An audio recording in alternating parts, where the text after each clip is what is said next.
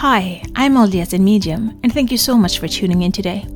I want to try to bring religion and spirituality closer together, and this is what this pod is all about. I will talk about my own thoughts and feelings as I am both LDS and have spiritual gifts, something that I've had my whole life, but I always thought that it was hard to combine these gifts with my religion. This has torn me into two directions, and I have talked to many people who feel the same way. I can't choose not to have my spiritual gifts, but I can choose how I use them. And I always want to use them for good and to help others. I believe my heavenly parents gave them to me for a reason. So, this is me. Join my quest for knowledge. December 23rd. Today we're going to talk about Christ giving his life for us.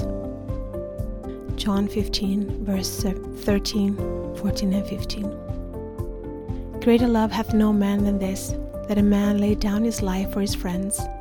Ye are my friends, if you do whatsoever I command you, I have called you friends. So we are his friends, if we do what he commandeth us, with emphasis on if. He might call me friend, but to me, he is my brother.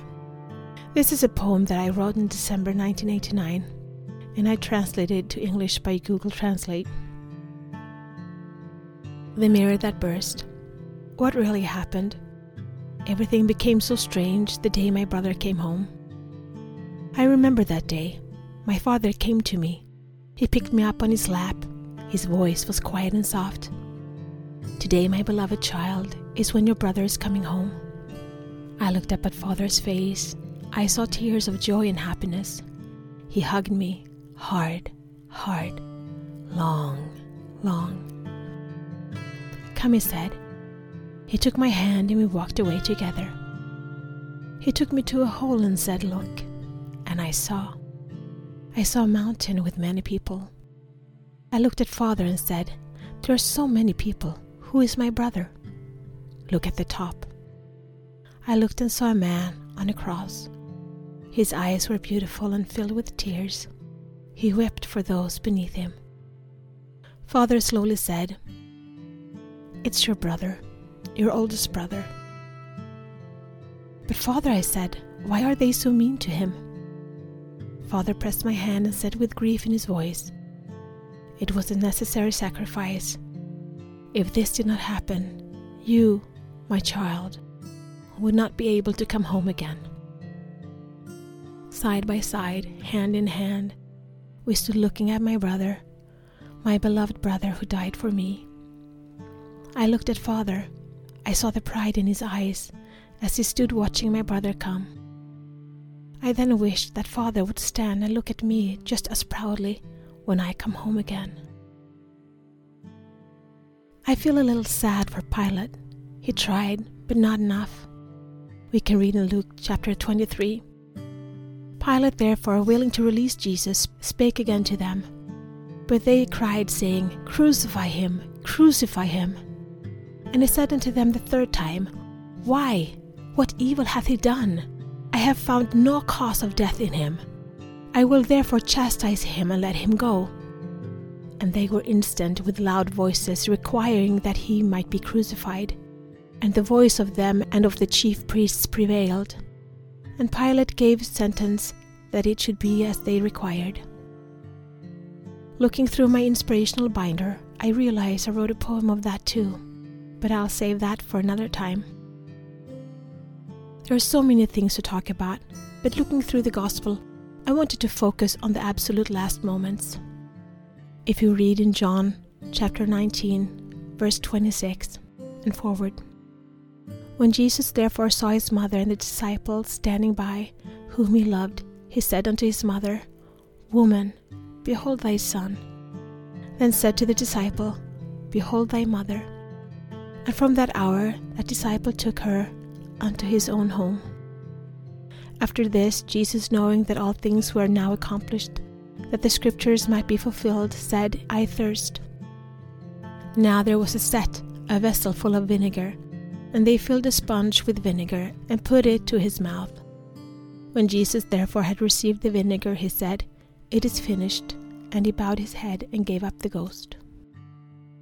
It was important for Jesus to feel that Mary was taken care of, which is why he took the time, whilst in pain, hanging on the cross, to address Mary and his disciple that they now were family, a mother and a son.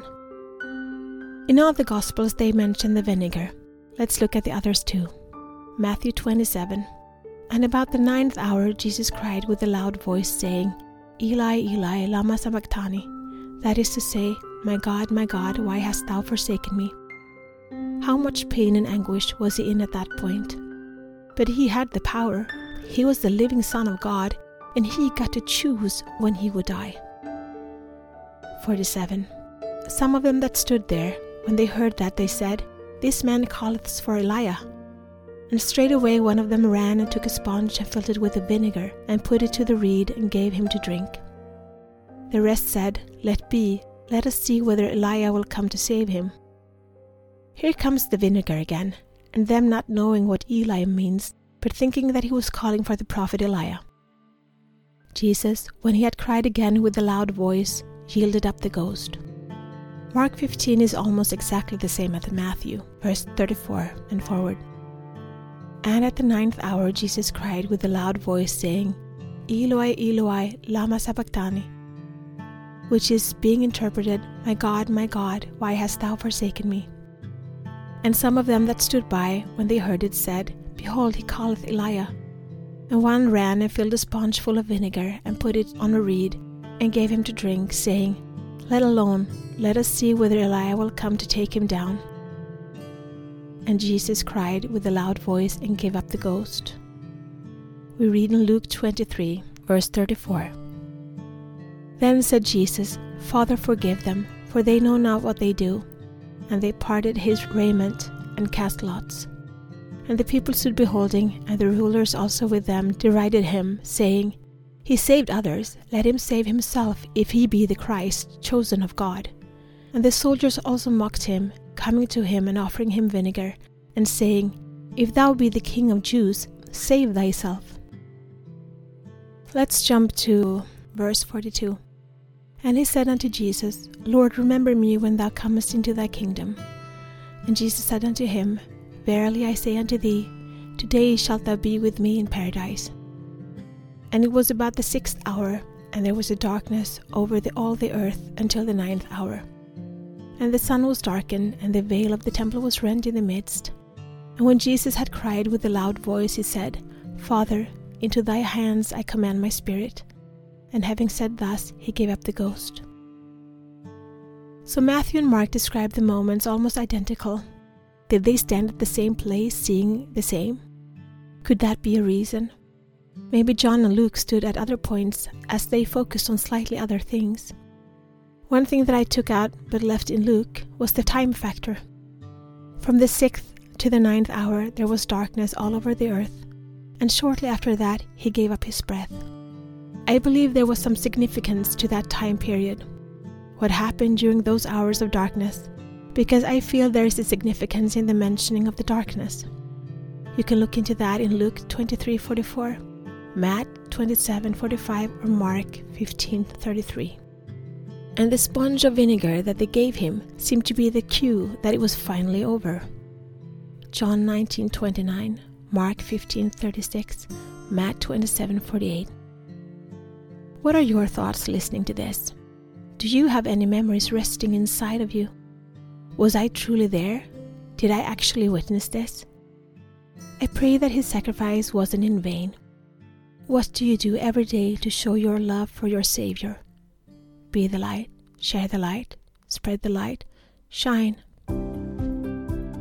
This is my journey. Thank you so much for keeping me company today. Please download, like, share, and subscribe, and help spread the light and spread the word to expand our community. Let's bring more love, peace, and unity to this world. Take care of yourself and your loved ones. Always be grateful, kind, and loving. Be brave and remember to step out of your comfort zone and smile. If you support us on Patreon, you will get access to our meditations and extra materials so you can download them as MP3. Also, we now have a Facebook group, which you can access from our Facebook community. Please answer the questions as you apply to participate. It will be a safe haven where we can keep discussing religion and spirituality, our spiritual gifts, and self development.